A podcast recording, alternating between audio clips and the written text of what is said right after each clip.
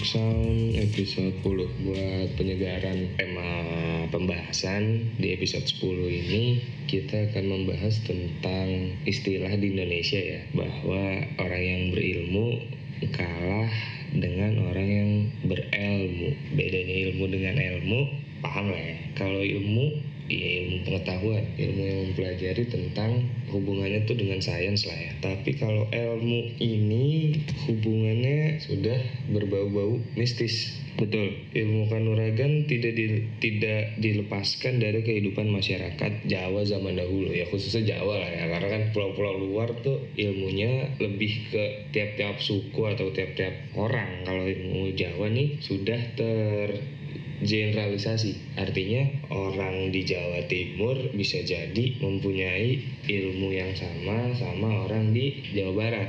Ilmu ini sebenarnya banyak jenisnya ya. Mulai dari ilmu yang berkhasiat sampai ilmu kanuragan atau bisa dibilang kesaktian kesaktian. Nah yang mau dibahas nih ilmu kanuragan ini kesaktian ini ya kan ilmu kanuragan biasanya dipakai zaman dulu buat ya kalau nggak perang berantem ya kan? Memperebutkan kekuasaan. Ilmu kanuragan juga akan meningkatkan derajat seseorang yang memilikinya hingga nantinya mendapatkan gelar sebagai kalau bahasa Betawi namanya jawara. Sebenarnya banyak ilmu ajian kanuragan yang yang ada gitu. Yang bisa dipelajari tapi uh, beberapa yang akan dibahas mungkin yang yang paling terkenal ya. Baik itu yang yang masih yang mungkin masih bisa dipelajari sampai hari ini atau mungkin cuma orang tertentu saja yang dulu sempat berhasil mempelajarinya atau mengamalkannya lah istilahnya. Kalau bicara ilmu-ilmuan gitu kita selalu bertanya-tanya ilmu ini tuh aliran hitam atau putih kalau berdasarkan sumber yang dibaca emang ilmu tuh ada aliran ada alirannya hmm. tapi kalau berdasarkan kesimpulan yang disimpulkan dari berbagai macam sumber ilmu tuh sebenarnya kalau ngomong hitam putih ya nggak tahu karena kalau kita generalisasi sama kehidupan negara lain ilmu cuma satu yang bikin hitam atau putihnya manusianya uh, buat sekarang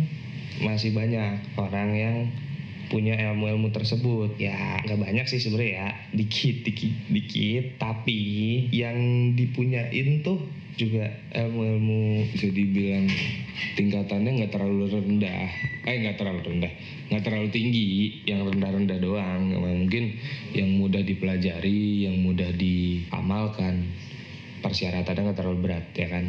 Ya karena emang makin gampang ilmu itu dipelajari ya khasiatnya pun semakin biasa aja gitu kan. Berikut gue contohin ya banyak banget ilmu yang bisa dibilang paling terkenal di tanah Jawa. Yang pertama ada yang namanya waringin sungsang. Ajian waringin sungsang ini bisa dibilang ilmu kanuragan yang efeknya tuh siapa pun yang diserang ajian ini akan terserap energi kesaktiannya dan langsung lumpuh hingga akhirnya roboh tidak berdaya. Ini ibaratnya apa ya penetralisir lah maksudnya kalau misal kita punya ilmu terus lawannya juga punya ilmu tuh lawannya tuh ilmunya tuh lebur malah bisa dibilang hilang karena ajian Waringin Sungsang ini. Konon katanya ajian Waringin Sungsang ini diciptakan Sunan Kalijaga. Sunan Kalijaga bermaksud menciptakan ajian Waringin Sungsang ini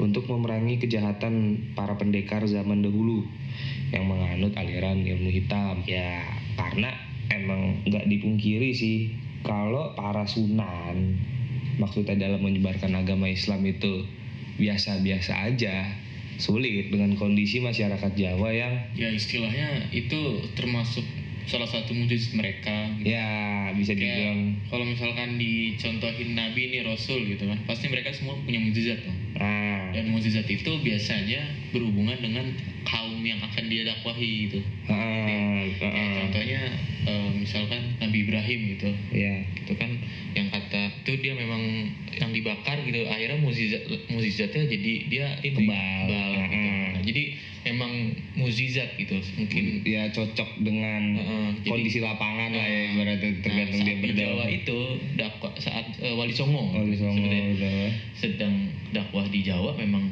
lagi marak-maraknya di Jawa itu ya itu namanya sihir-sihir oh, gitu. Sihir. Kalau bahasa mungkin bahasa bahasa ilmiahnya dan kerennya okultisme lah ya. Sihir sihir. Ya, jadi bilang gitu maksudnya banyak orang-orang yang berilmu lah. Ya. Nah, makanya ini setelah riset berbagai sumber emang benar kata Mas Fatur. Maksudnya ini bisa dibilang mukjizat karena waringin sungsang ini bisa dibilang nggak nggak pernah ada. Ya susah juga sih maksudnya nyarinya.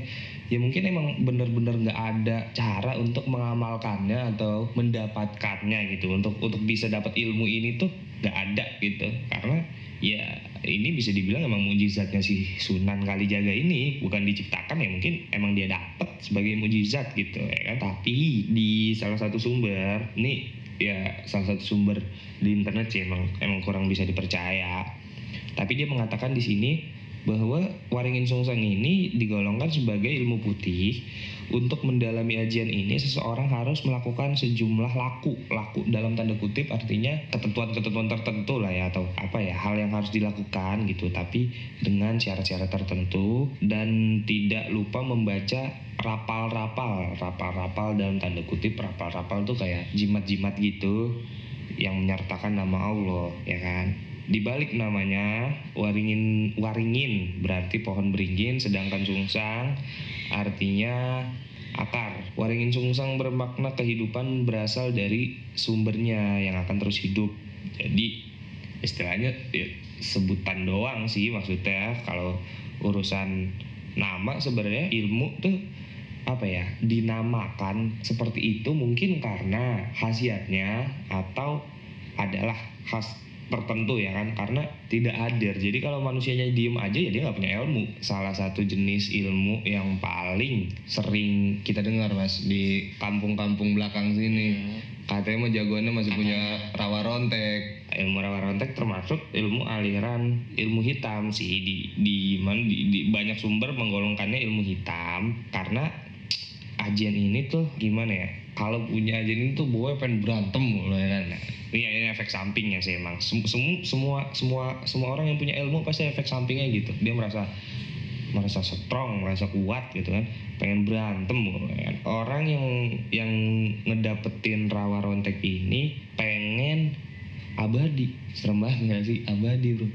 Mungkin karena bisa dibilang abadi karena kekuatannya yang susah banget. Ah, itu dia. Siapa pun yang menimba ilmu rawa rontek akan sulit dikalahkan karena kalau badannya luka ya kan bisa pulih kembali. Apalagi bahkan sampai tubuhnya di apa putus di, ya. diputusin. Ya kalau nyentuh tanah itu bakal bakal ini lagi ya. Kembali seperti semula nyatu lagi. Nah konon pun kalau udah mati dan tapi dikubur maksudnya dikubur di tanah gitu hmm. bisa hidup lagi.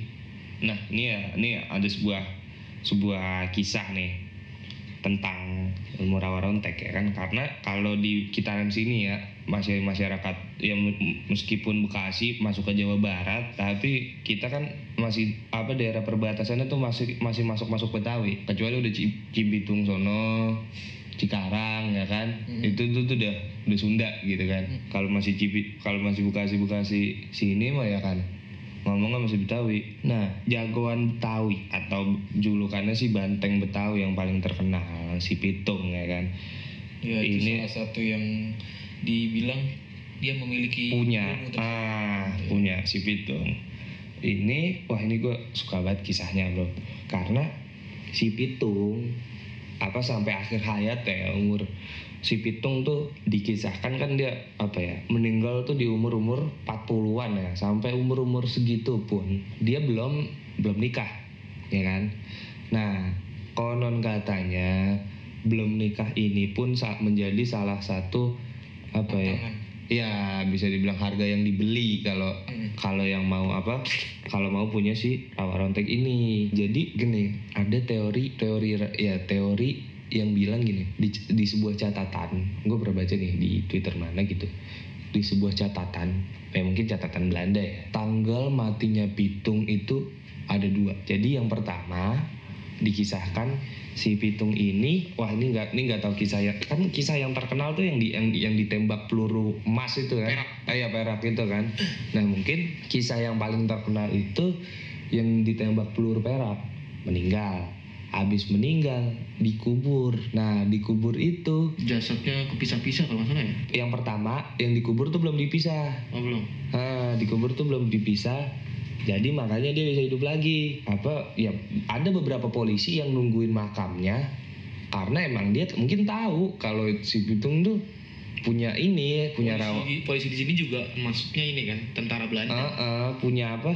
Rawa rontek gitu. Tapi ya nggak tahu gimana ceritanya emang mungkin dia hidup lagi dan di tanggal kematiannya yang kedua ya kan ini makanya jadi kan kalau kalau kalau apa ya kalau mungkin kalian pada niat nyari atau apa penasaran dengan kisah ini coba search makam si Pitung. Dan itu banyak sekali apa ya bisa dibilang sumber-sumber yang bilang makam si Pitung tuh di sini. Makam si Pitung tuh di sini. Ada yang bilang makam si Pitung di Palembang. Ada yang bilang makam si Pitung tuh di Palmerah situ kan. Nah kalau berdasarkan teori teori ini teori rawa rontek ini itu semua memang benar makamnya Pitung. Karena kenapa? Bisa dibilang nih ya bisa dibilang nih mohon maaf aja nih. Kan namanya juga teori konspirasi nih. Si Pitung itu sengaja dipisah-pisah supaya nggak hidup lagi. Karena emang Iya. terkenal banget si Pitung nih dengan rawa ronteknya.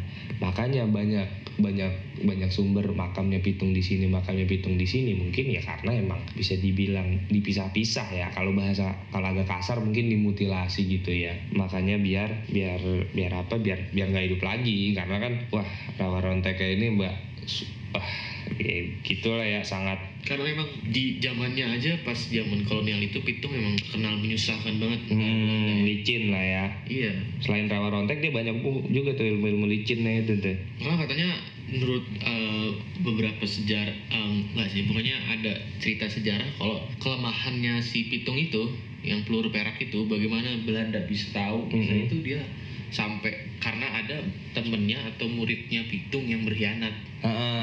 Kan saking saking susahnya Belanda itu sampai memang itu apa ya eh, menyusahkan banget ya lah iya berkhianat. Berkhianat tuh masih kalau lebih lengkapnya ya emang itu berkhianat. Dia masih sa- satu perguruan sama Haji Naipin. Haji Naipin tuh gurunya dia. Terus ada yang namanya ilmu lembu sekilan. Ini ilmu ya mungkin nggak nggak nggak terkenal rawa rontek ya. Ilmu ini tuh bisa dibilang apa ya perisai perisai gaib. Perisai gaib kenapa dibilang perisai gaib? Karena ceritakan kalau orang yang punya lembu sekilan ini badannya tuh nggak bisa kesentuh lawan. Mau nonjok mau apa juga melenceng gitu kan. Hanya ya moles-moles doang moles-moles angin doang ya kan. Nah dan uniknya di lembu sekilan ini banyak sumber yang bilang cara mengamalkannya untuk mendalami ilmu lembu sekilan ini gitu. Seseorang harus menjalani puasa ngidang selama 40 hari. Puasa ngidang itu apa? Nggak tahu dah ya kan? Ya ya karena emang rata-rata kalau di Jawa itu orang mau apa mau belajar ilmu ini mau mendalami ilmu ini orang tuh harus tirakat. Ya tirakat tuh emang puasa 40 40 40 hari gitu. Nah tapi banyak. Modelannya lagi 40 harinya tuh emang rata-rata 40 hari. Nah cuma modelannya lagi tuh banyak. Ada yang ada yang makannya setiap jam 12 ada yang sahur sama bukanya bareng eh apa sama sama Ramadan. Ada yang makannya tapi cuma boleh daun sama garam gitu doang. Banyak deh puasa puasa puasa apa ya puasa puasa tirakat gitu ya kan puasa puasa ngidang ini dimulai pada Kamis Wage yang dilakukan seperti puasa pada umumnya yang membedakan hanya hal dalam hal buka dan sahur tuh berdasarkan sumber ya kan? Selanjutnya yang paling ilmu-ilmu yang tenar ya ajian pancasona. Nah pancasona nih bisa dibilang apa ya versi Jawanya dari rawa rontek kalau rawa rontek emang terkenal apa ya da- apa ya daerah-daerah Jabar-Jabar mepet-mepet. Jakarta Banten Bekasi. Itu rawa, rawa rontek kok. Bekasi yang udah perumahan-perumahan gini pun masih banyak legenda-legenda oh ini nih apa Jawara kampung Ranggon katanya masih punya rawa rontek gitu. Karena emang apa ya mungkin zaman sekarang masih masih apa ya masih masih ada yang punya engkong-engkong gitu kan. Masih punya rawa rontek mungkin tapi ya digunainnya juga buat apa gitu kan. Kembali ke ajian Pancaswana salah satu ajian yang paling terkenal ini juga mungkin orang yang punya yang punya itu tuh kebal parskuy pisau bacok nggak mau kat bahkan sampai sebuah ledakan pun dia nggak apa-apa ya kan? Artinya selama masih ada di alam ya doi hidup gitu. Regen gitu. Ini ini wah ini parah sih maksudnya. Ya lu cuma ada di alam doang ya. Masih hidup gitu. Aja ini berasal dari jin. Artinya ya dapet gitu. Atau mungkin ada ada ada ada ada ada perjanjian kontrak atau apa ya. Orang yang punya ajian ini tuh biasanya meraku apa ya ritualnya tuh susah. Kenapa ritualnya susah? Karena ya gitu ilmu ilmu yang didapat pun hasilnya nggak main-main ya kan? Iya orang nggak nggak bisa mati gitu kan. Jin yang jahat biasanya akan merasuki manusia yang memiliki ajian ini. Ya efek sampingnya lagi-lagi emosian bawaan berantem. Ya gimana bro? Bal bebas ya kan? Kelakuannya ya, ya bikin onar mulu sih ya kan? Terus ada lagi ajian beraja musti. Ilmu yang satu ini khasiat yang apa ya khasiat utamanya itu tinjunya jadi kuat. Mukul orang wah bambu bambu bambu bambu kan. Ada ada apa ya ya meskipun ada khasiat-khasiat lainnya contohnya pisau sajam juga sajam juga kebal ya kan. Konon ajian beraja musti nih uh, di dimiliki oleh ya bukan dimiliki sih malah Gatot Kaca punya ajian ini. Makanya ngeteng banget kan dia ya kan? Sampai di game mobile dia ngeteng banget kan oh, ya karena punya beraja musti ini kuat tonjokannya kuat otot kawat tulang besi. Itu beraja musti intinya otot kawat tulang besi. Lagi-lagi susah banget nyari info tentang bagaimana cara dapetin atau ya apa ya efek samping sih atau kegunaan gimana ya. Kalau efek samping ya pasti rata-rata emosian. Orang yang punya ini tuh emosian ya kan. Oke lanjut lagi nih ke ajian Bandung Bondowoso. Ini agak-agak terkenal tapi emang sulit diamalkan nih. Karena emang yang kita kenal dari Bandung Bondowoso kan ceritanya yang sama ini siapa namanya? Roro Jonggrang bukan? Yang Prambanan Candi Prambanan. Ah itu. Uh, jadi uh, ilmunya ini bisa dibilang tingkat tinggi banget karena si Bandung Bondowoso ini pertama kuat untuk untuk apa? Untuk memindahkan benda-benda berat ya mungkin bangun candi ya. Tapi yang paling yang paling apa ya? Yang paling diminati dari ajian Bandung Bondowoso ini adalah kemampuannya untuk memerintahkan jin nggak satu nggak dua nggak tiga pasukan ya kan enak kalau punya Bandung Bondowoso nih ya kan? Bantu ngerjain PR jangan kan ngerjain PR bangun candi. Bisa. Seribu candi, seribu candi dalam satu malam. Gitu gokil banget sih emang nih Bandung Bondowoso ya tapi itu ya kan? Ya, nggak nggak nggak dijelaskan juga cara mendapatkannya dan karena emang nih udah udah tingkat tinggi banget parah ya kan? Terus ada nih kalau ini mungkin banyak banyak yang punya atau banyak yang mengamalkan karena kita sering ya mungkin dengar ya cerita-cerita orang kayak gini.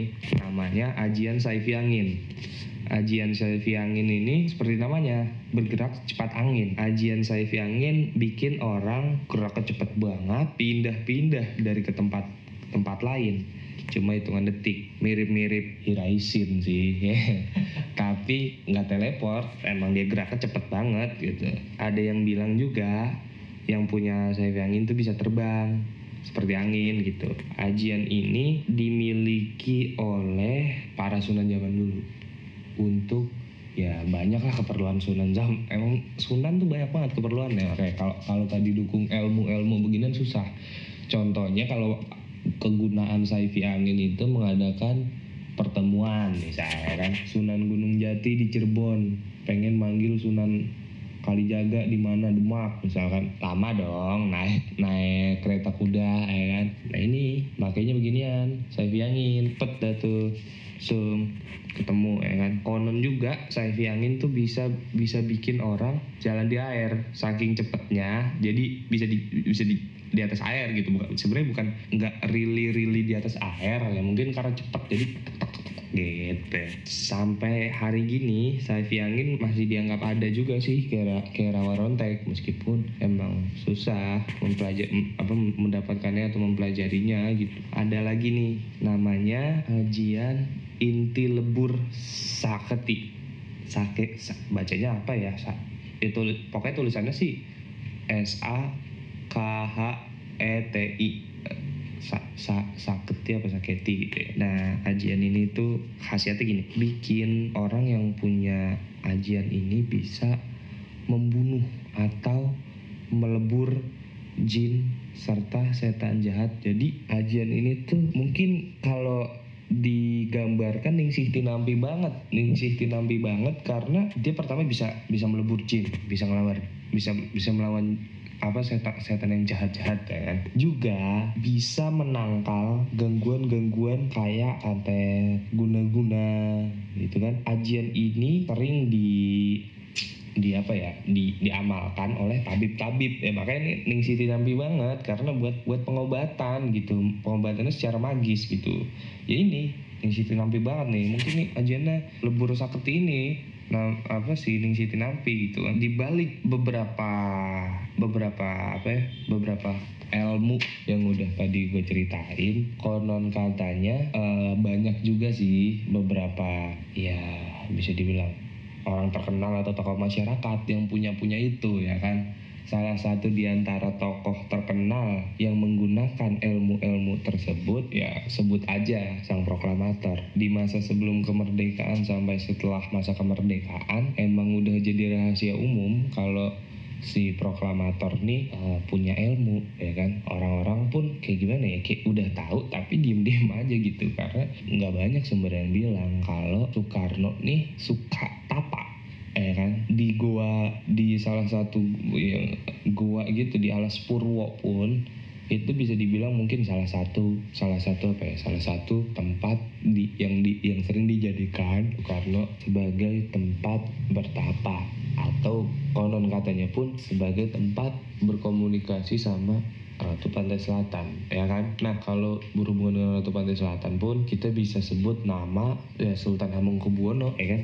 Mau yang keberapa pun yang nggak tahu sih dari dari apa sejarahnya itu dari dari yang keberapa. Tapi emang ya kalau kita udah nyebut sultan ya kan? Apalagi Hamengkubuwono Raja Jogja ya kan?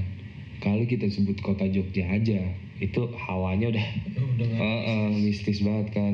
Ya nggak mungkin dong Sultan Hamengkubuwono orang biasa banget. Maksudnya biasa banget tuh polosan bahasa orang tawuran mah ya. Karena emang sudah menjadi rahasia umum lagi gitu bahwa Sultan ini tuh mempunyai kedekatan kedekatan spiritual sama Ratu Pantai Selatan. Ada yang bilang tiap pokoknya tiap waktu-waktu tertentu Ratu Pantai Selatan tuh sering silaturahmi ke keraton gitu. Bahkan ada yang pernah baca di mana lupa ad, dari keraton atau dari Taman Sari gitu. Itu ada ada lorong, ada bunker gitu. Ya mungkin dari keraton ya. Ada bunker yang langsung menuju ke antara menuju ke pantai selatan atau menuju ke pertemuan apa ya ya semacam ruang rahasia gitu untuk diskusinya Sultan sama Ratu Pantai Selatan ya. Kalau mau disebut lagi ada nama Pangeran Diponegoro dan yang paling terkenal ya sih ya mungkin medianya sih kerisnya ya. Kerisnya kerisnya yang yang baru dipulangin Belanda tahun kemarin banget tuh ya kan? Baru baru dipulangin Belanda kerisnya Pangeran Diponegoro ke sini sebagai ya maksudnya benda sejarah sih tapi orang-orang nangkapnya ada ada sesuatu yang hadir kembali gitu dari keris itu karena Pangeran Diponegoro pun kalau kalau mau nyebut ilmunya diceritakan punya itu Saif Saifi Angin. Ya Saifi Angin tuh apa di digambarkan atau diimagekan ilmunya para ustadz ilmunya atau para kiai. Dengan Saifi Angin itu. Ada lagi ilmu dari oh kalau ini sih emang udah tokoh ya udah tahu banget ya Prabu Siliwangi. Kalau Prabu Siliwangi mah ya udah jelas banget sih cara dia wah ini panjang panjang nih kisahnya panjang yang kita cuma nyebut. Mungkin ilmunya salah satunya ya ya salah satu ilmu yang paling tinggi dari Prabu Siliwangi ya dia mencapai moksa artinya dia bisa pindah pindah dunia dari eh, pindah dunia ya dari dari alam sini ke alam gaib gitu. Ya kalau kalau ngomongin ilmunya mau kujangnya aja. Sakti benar bro. Belum itu macanannya ya kan? Ya itulah beberapa beberapa ya beberapa orang-orang terkenal yang yang dikisahkan punya ilmu-ilmu begituan. Lebih dari yang tadi udah diceritain ya kan? Di sempat disinggung di awal-awal tuh ada Pitung, Gatot Kaca, Sunan Kalijaga ya kan? Hmm. Ya sebenarnya kalau sunan-sunanan banyak sih ceritanya. Sama jenis-jenis ilmunya. Beberapa ajian uh, beberapa ajiannya gitu. Jadi kalau kesimpulannya sih gini ilmu itu beda dengan ilmu. Kalau ilmu mungkin kita mempelajari tentang hal-hal yang berbau duniawi. Duniawi itu maksudnya duniawi banget ya nyata. Dan kita bisa membagikannya dengan orang real ya kan kita belajar dari orang membagikannya dari ke orang juga.